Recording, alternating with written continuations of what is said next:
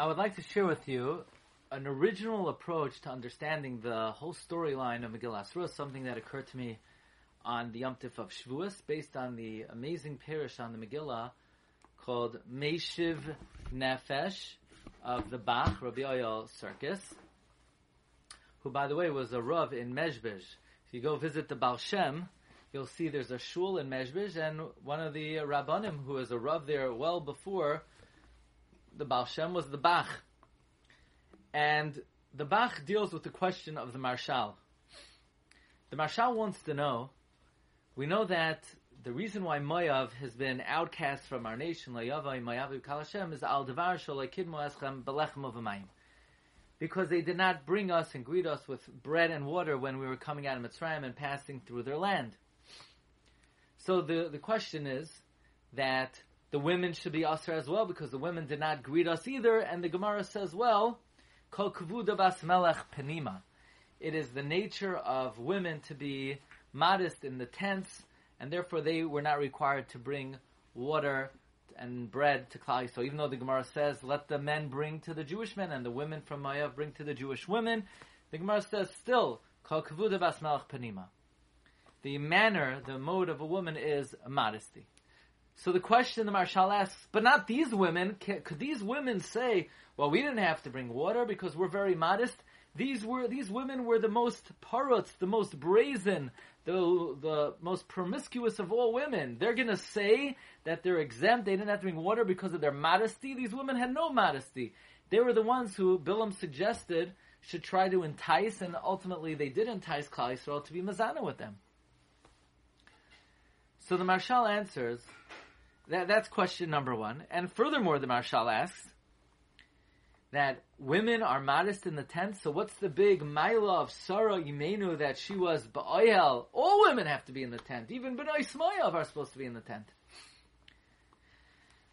So the Maharshal answers, of course, the B'nai were Prutzim, and they went out into the world, and really, there should be a taina on them that their women should have brought water to our women, but our women were in the tent. It's not that their women were modest, our women were modest, so they had no one to bring water to. But the Bach in his commentary disagrees with the Maharshal. And what the Bach explains that even though the Benois Mayav, their women were promiscuous and out, but they don't have to be more outgoing than the men. And since the men did not bring water and bread, the women could say, we don't have to be more outgoing than the men. So even though their women, in fact, were promiscuous, they don't have to be more outgoing than the men. Now, the reason why the women from Mayav therefore are usher is because are permitted is because there is no taina on them that they should have brought bread and water to the Jewish uh, women. Now we know that Megillah Rus was written as a halachic document to sanitize and kasher David Hamelech, and that's why the Megillah ends, V'hiyehilet hodois Peretz, Peretz, hoilid es chetzrayin, v'chetzrayin hoilid es ram, and v'yishai hoilid es David. So the Bach, the Bach asks that if the Megillah was written as a halachic document to kasher David HaMelech, then why does the Medrash say Megillah zu ein by Isser v'heter ve'ein by v'tar? There's no halachos in the Megillah. V'lama nichtavu, and why was it written? To teach me the reward of chesed. What do you mean? There is Isser v'heter. There is Tumah v'tar. It's written as a halachic document to sanitize and kasher David HaMelech. So the Bach says, yes, of course, that's why the end of the Megillah was written. But why was the beginning of the Megillah written? The Megillah, the story, the narrative of the Megillah, why was that written? That was written in order to teach me the reward of chesed, to, to show us that when Rus did chesed to Naomi, she entered our people. That when Rus did chesed to Boaz, she became the ima of Malchus. So the question is not that this Megillah has no halacha. Of course it has halacha, but the beginning of the Megillah doesn't seem to have halacha, and the answer is the beginning of the Megillah was written to teach me the schar of chesed.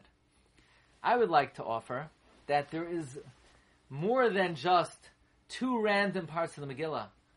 A beginning that teaches me the reward of chesed, and the end that sanitizes and kashers David HaMelech. But in fact, these two parts in the Megillah are related and interconnected one with each other. Why is David HaMelech kosher?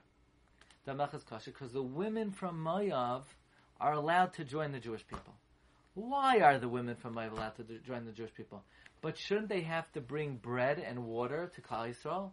Why don't we say they're disqualified like the men are disqualified? And to that the Bach said, because the women are not res- more responsible than the men. And if the men didn't do it, the women could say, we don't have to be more outgoing than the men. You know where we see this svara of the Bach? From the beginning of the Megillah. Because the Bach himself writes, you know what we see from the beginning of the Megillah? Look how much Hashem loves chesed and hates those who don't do chesed. But um, Elimelech ran away from an opportunity to do chesed with Klal Yisrael during the famine.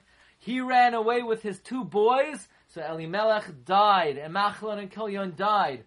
Rus tried to do chesed to, Na- to Naomi. She entered the fold, and she became Ima Shamachas. So those who run away from chesed, they are cast away from the Jewish people, namely Elimelech, Machlon, and Kilyon.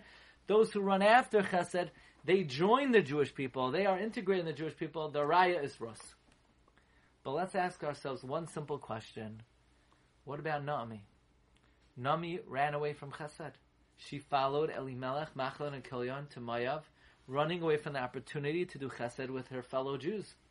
So why did Naomi stay with the people and ultimately she was instrumental in helping Rus marry Boaz and build the Malchus based David?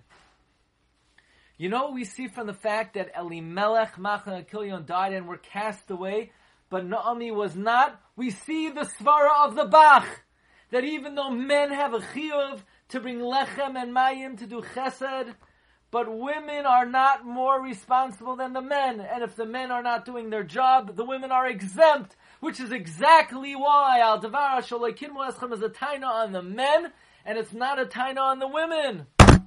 And therefore, because the Megillah begins by teaching me that those men who don't do chesed are cast away. But the women are not held more accountable than the men, and therefore we could say Moav is cast away, the Benois Moav not. Now we could say Ve'ela Toldois Peretz, Peretz is Chetzroin, and V'yishai Hoylid is David, David is kosher, because the raya is, look, Elimelech is cast away, but Naomi is not.